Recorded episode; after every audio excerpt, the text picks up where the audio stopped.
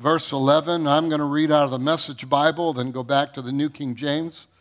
But we've been talking about two keys to becoming an excited, extravagant giver. We understood from the beginning of the series, and we've been learning in the last 10 years in this church, is that we are called, that God has gifted us, and every one of you are important. But Paul wrote to the church and helped them remove objections to giving. Because giving is the tool of how it releases the blessings of God in every area where you plant the seed and then harvest takes place. And it takes a person that has a heart of giving. God has given us all things that pertain unto life, this world, this physical world, and godliness in the spiritual world. We have everything that we need. We also learned that in your mother's womb, God has thought through and written down every aspect of your life. Now we've found out that because of choices we make, that at times that we get a little bit haywire, we get lost in that journey that God has planned for us. But in Jeremiah 29 11, it says, I know what I'm doing. I have it all planned out. Plans to take care of you, not abandon you. Plans to give you the future that you hope for. The goal that God has set in your spirit the very things that you're believing for, God has already planned it out and it is there. Israel's thoughts, when this was written from Jeremiah or through Jeremiah, were opposite of God's thoughts. Why? Because they were being uh, defeated. They were in captivity now. They were slaves to the Babylonians. So God spoke through the prophet and said, don't tell me what I am thinking, as the world wants to tell you and me how to think. This is what they're thinking. No, that's not what I'm thinking. I'm thinking this. I'm thinking what God has said. Last week we saw in verse 14 something so amazing. In Jeremiah 29 14, it says, I'll turn things around for you. I'll bring you back from all the countries into which I drove you, God's decree. Bring you home to the place from which I sent you off into exile. You can count on it. You can count on God that He will bring you back to that place if you will put Him first in your life. Remember, we use the term recalculating. No matter where you've been, no matter what's going on, Romans 11 29 says, for the gifts and callings of God are irrevocable. When you give into the kingdom, you must first understand the nature of money, the, ma- the nature of your time, and the nature of the gifts that you have. It will meet you in the future if you give. You will always have what you need in your life because you have become an excited, extravagant giver. Second of all, we learned about being this giver is to understand the loving nature of God. And that's why it's taken us three weeks to discover this loving nature of God. So let's repeat the four things that are good about God's will for our life. God's planned it, that you cannot mess it up, you'll always get, just like uh, when you uh, put an address into you know, Siri and, and they'll, she'll tell you where to go, what to do, and if you have missed your turn, it'll say recalculate and show you a way to get back to where you're called. First of all, God loves you and always has a good plan for your life. God doesn't use evil but evil can absolutely change your mind, can it? You must have a right concept of who God is. If you're going to move into the realm where God has called you in the, place that you want to be, you need to understand and have a right concept of who God really is. Too many people say too many things that are not true of who God is. Second of all, God's will for our life was established in your mother's womb and has never changed. Listen to me, for nine months in our mother's womb, God is thinking about our life in detail. The Bible tells us He writes it down, and we can't count the thoughts that He has towards us. It is more than the sands of the sea. Third of all, that our mistakes and the devil's attacks do not cancel out God's will for our lives. Remember the word again recalculating. Some of you raised your hands when we talked about this. That God was recalculating your life and you were getting back into that line where God had called you. God doesn't look at you, point his finger, and say, You lousy piece of whatever. He says, I love you. Who you are is special. And if you will understand that, he will recalculate your thinking so that you can get right back to the place where he has planned you to be. You cannot mess it up. Jeremiah 29 14, in the message again I'll turn things around for you. I'll bring you back from all the countries into which I drove you. God's decree bring you home to the place from which I sent you off into exile. You can count on me.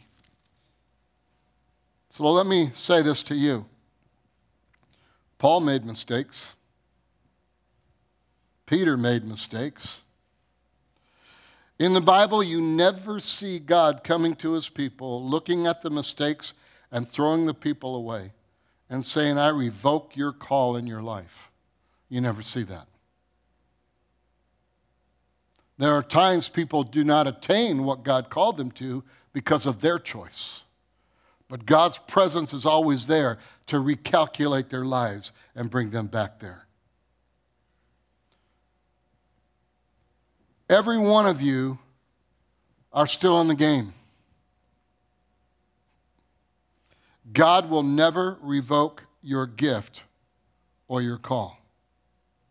Oh, there are different theology beliefs that say, oh, God's already chose, you're done, you're not, you're good, you're, you know, it's foolishness. And people get in their heads this stuff this doctrinal stuff that destroys the very concept of who God is. Every time you make a mistake, God recalculates to find a way to get you back, and it's never too late. If you're here and you've been thinking it's too late, I've done too much, I've done too much bad things, I want to tell you listen closely, because all of a sudden you're going to hear recalculating so the question is where I want us to get to today. Well, if that's true, why not just keep making the mistakes? If God will just keep just plugging along with us. Here's the answer. Because your best life is in God's will, not making mistakes. That's deep. That's not simple. That's deep. Your best life is being in God's will. God can and will turn your messes into a ministry. But I want you to listen closely because in our beautiful culture that we are in today, I'm not saying you have to mess up to do good. God never chose a perfect person to serve him. But you don't have to mess up to be good. You know the greatest testimony in the world? Is someone that gets up and says, I've served the Lord from the day I understood. One of the things I like about the Bible is it tells dirt on everybody. You ever seen that? David was immoral. David was a murderer. Abraham was a liar. Peter was a coward. Paul was a legalist and a murderer. The people in the Bible who did the worst stuff did the best stuff, not because they did the worst, but it's because they turned around and said, God, I want to do your will. Not my will, but yours. See, in essence, we, we still want to go back to, well, you know, just whatever, it's so hard. It's not hard. Because the world tells you it's hard. The world tells you that you, you've, because you are believing in truth, God, that you can become a bigot or a racist or whatever. The world tells you that your very belief system is wrong. And it's a lie. God didn't reject them or throw them away. Why? Because your gifts and callings are irrevocable. Bottom line. What God did, was this. So, the fourth good thing about God's call is this, and that's what we want to discover today. God releases the knowledge of His will and activates us into it as we surrender to Him. How do you surrender to Him? Watch this. Oh, you just got to crawl on your knees for hours. You just got to pray for hours. You know, some of us, we need to pray for hours. We just got to fast. Some of us, we just, we just really need to fast. That's what's going to break it. The Bible says sometimes fasting is the only way to get to the place you need to get to. But here's the truth for all of us, for everyone become an excited, extravagant giver in every area of your life. Plant, harvest. Now, follow me. Let's, let's read Jeremiah 29, verse 13. Remember again, this is a story that Jeremiah goes to Israel and tells them the heart of God, tries to literally change the mentality. Uh, you know, Paul's trying to change the mentality. Jeremiah, through God, is trying to change the mentality of Israel, of their objections to giving. And verse 13 says this and you will seek me and find me when you search for me with all your heart. God says you will find me when you are ready to get serious about this life. Proverbs 16:3 says, "Commit your works to the Lord and your thoughts will be established." Part of the reason people fall away is they're not serious about their relationship with God. They're not serious, they're just trying God. Well, I'll try it this way, but 95% of what they're hearing is what the world is saying, and they're only listening to 5% of what God is saying. And I'm just throwing that out to show you the, the uh, literal stuff that happens in our lives that the Bible says that we are to listen and to hear God and to know Him. But that same ability of listening and to hear God, that same ability allows us to hear everything else too. It allows us to hear the, the wickedness and, and the foolishness of mankind. They become half hearted, they wander and drift, and the devil begins to tempt them and they get involved in sin and they wonder, how did I get here? So here it is again. Let's, let's, let's really hear this. Let's detail this. Israel is under judgment because of the law.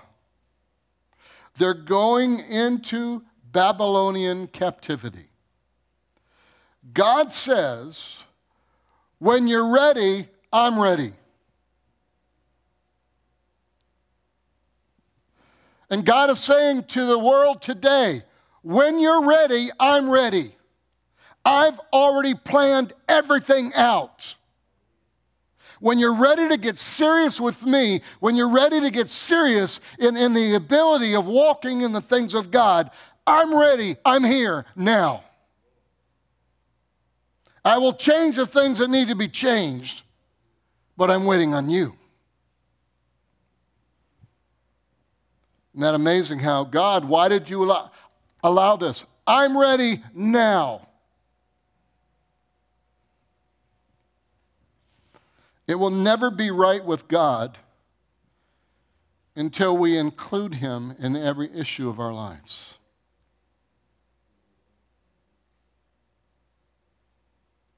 So, how do I do this? How do I do this? First of all, this is our biggest battle. How do we do this? We are so brainwashed into what do I do to fix? God is more concerned about what you're becoming than what you're doing. Listen to this very closely.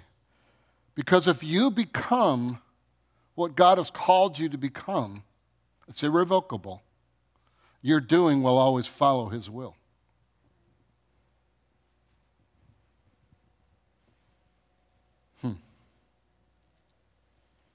So let me tell you some truths to becoming what God's called you to be. You know that God loves you more than you love yourself?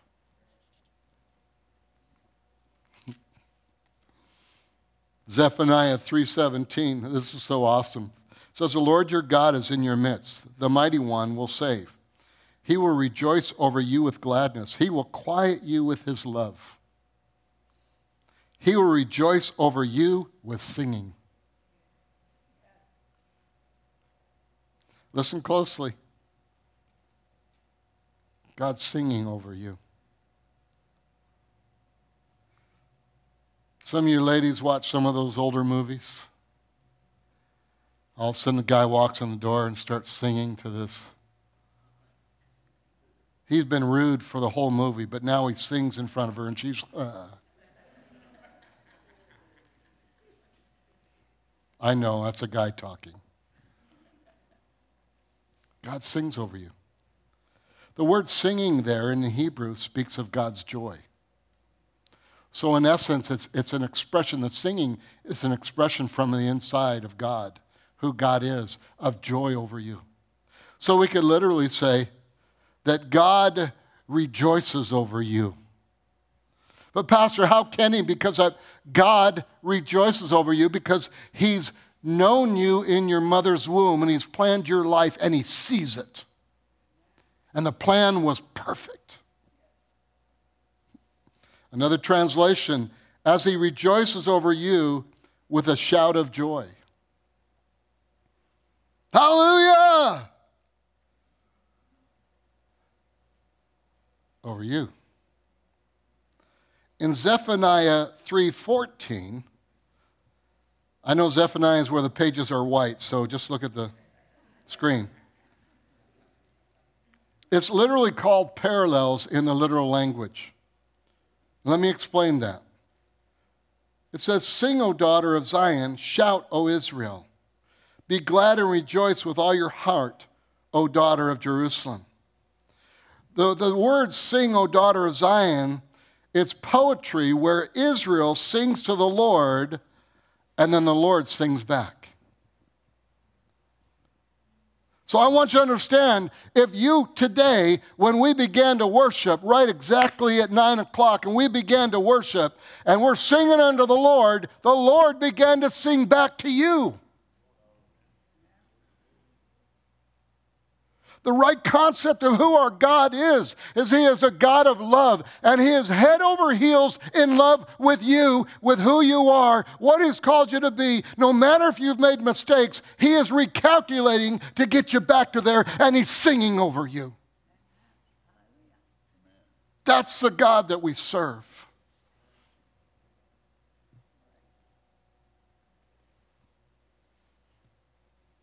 God expresses His joy when we sing to Him. God will bless you more than you bless yourself.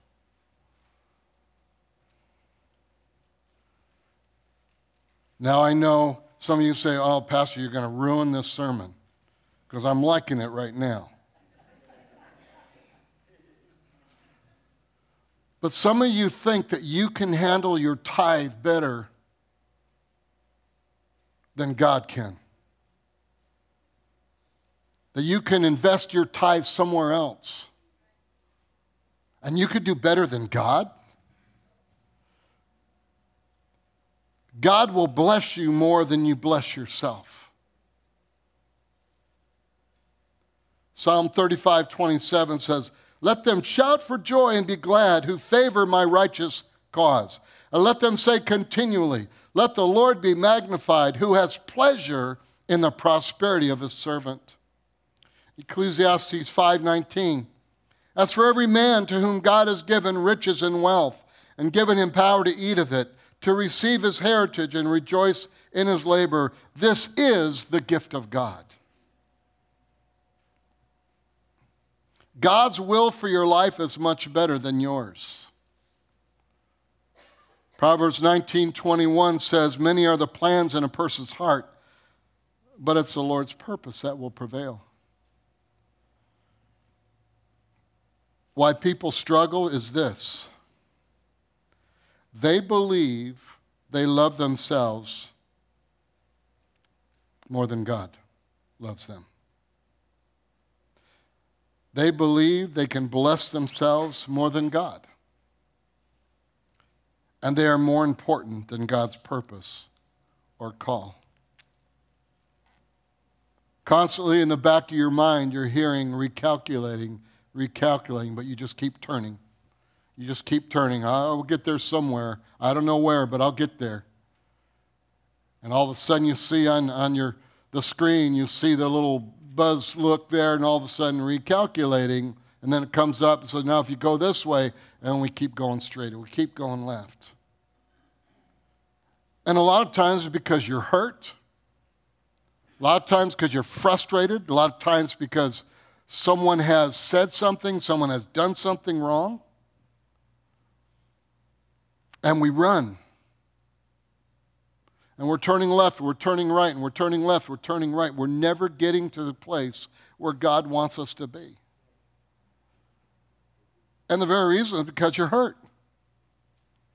But if you understand who He really is, if you really recognize who God really is, then there's not one thing that can hinder you from becoming what God's called you to be. Even if everyone around you that you quote, are close to, ridicules you, puts you down, doesn't honor you, if you know who God is, He'll keep you on the right track. God will do this thing.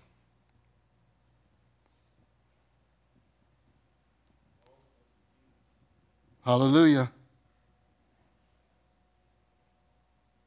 There's been some decisions just made. Some of you are making decisions. I'm going to start watching the recalculation. So, what did I just tell you? The implanted lies of the devil are to keep you from being an excited, extravagant giver. What's the first thing that happens to you when you get hurt? I ain't doing that anymore. They don't deserve that. You stop giving. He whispers to you, the enemy, in your hardships and your tragedies, saying, You're defective. I can't use you anymore. You're worthless. You know, now, God doesn't love you that much anymore. To God, you are now an afterthought. You're just an afterthought. You're just a piece of flesh that's worthless. So that's what the enemy wants you to think. So then the devil says, All right, so you get the feel goods, that doesn't help you. This is what God's thinking go to church, do good, and keep your nose clean. Somehow you'll get to heaven. But stay out of God's way because He is ticked and is about ready to nuke you.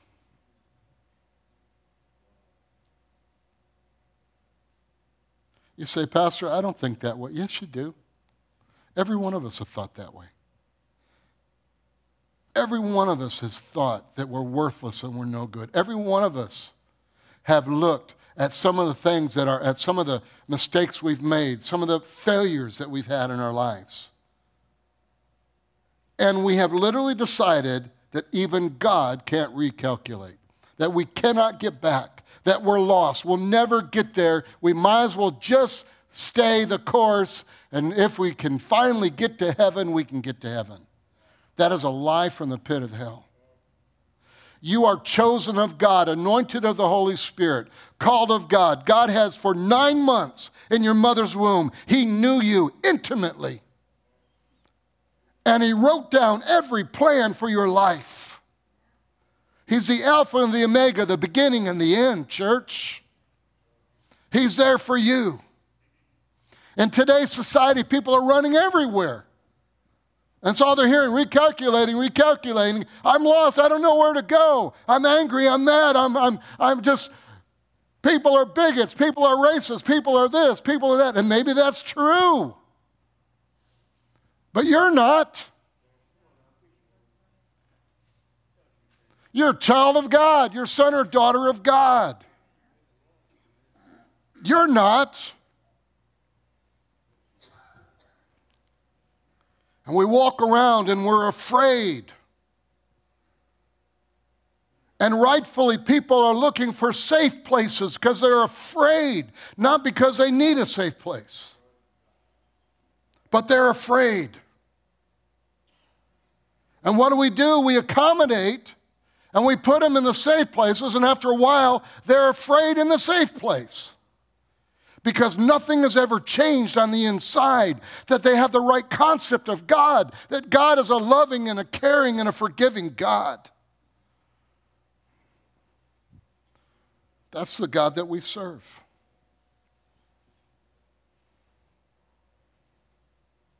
You have to admit, sometimes we think these thoughts. Here's the truth Guys, I use this word because I wanted to catch everybody. Some of you men's, men,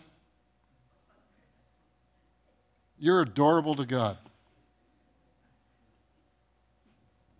And there is no way you can totally understand how much He loves you. But I'm asking you to find out.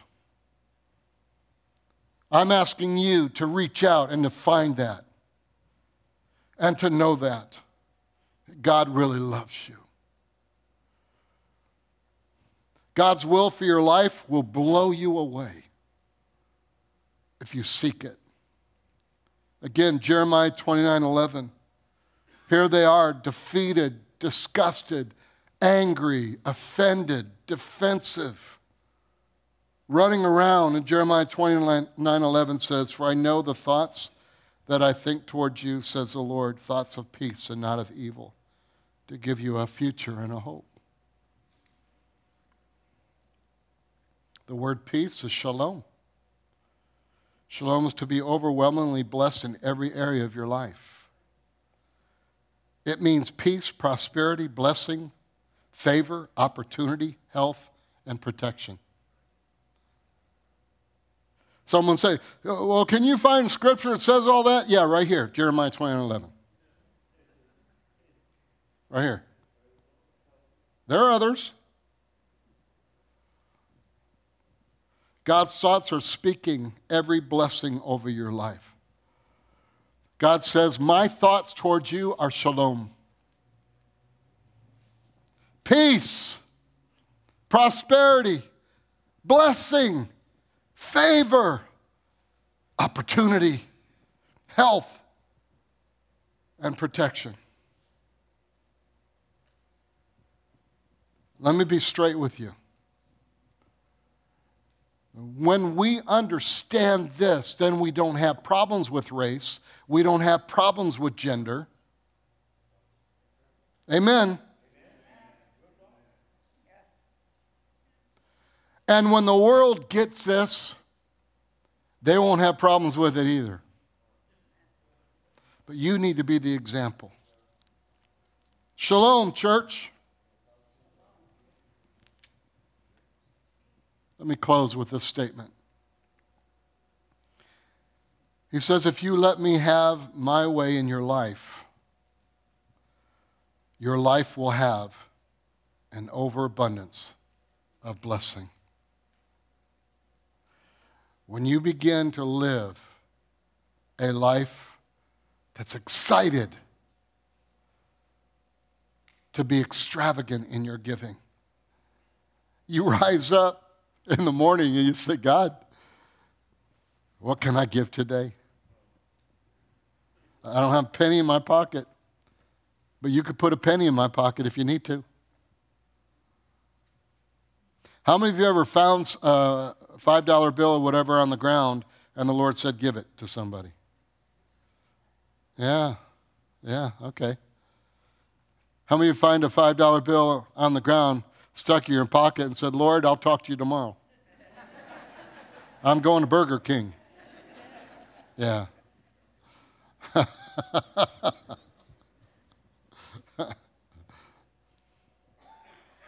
Lord says, I'm recalculating for you, and I'm not mad.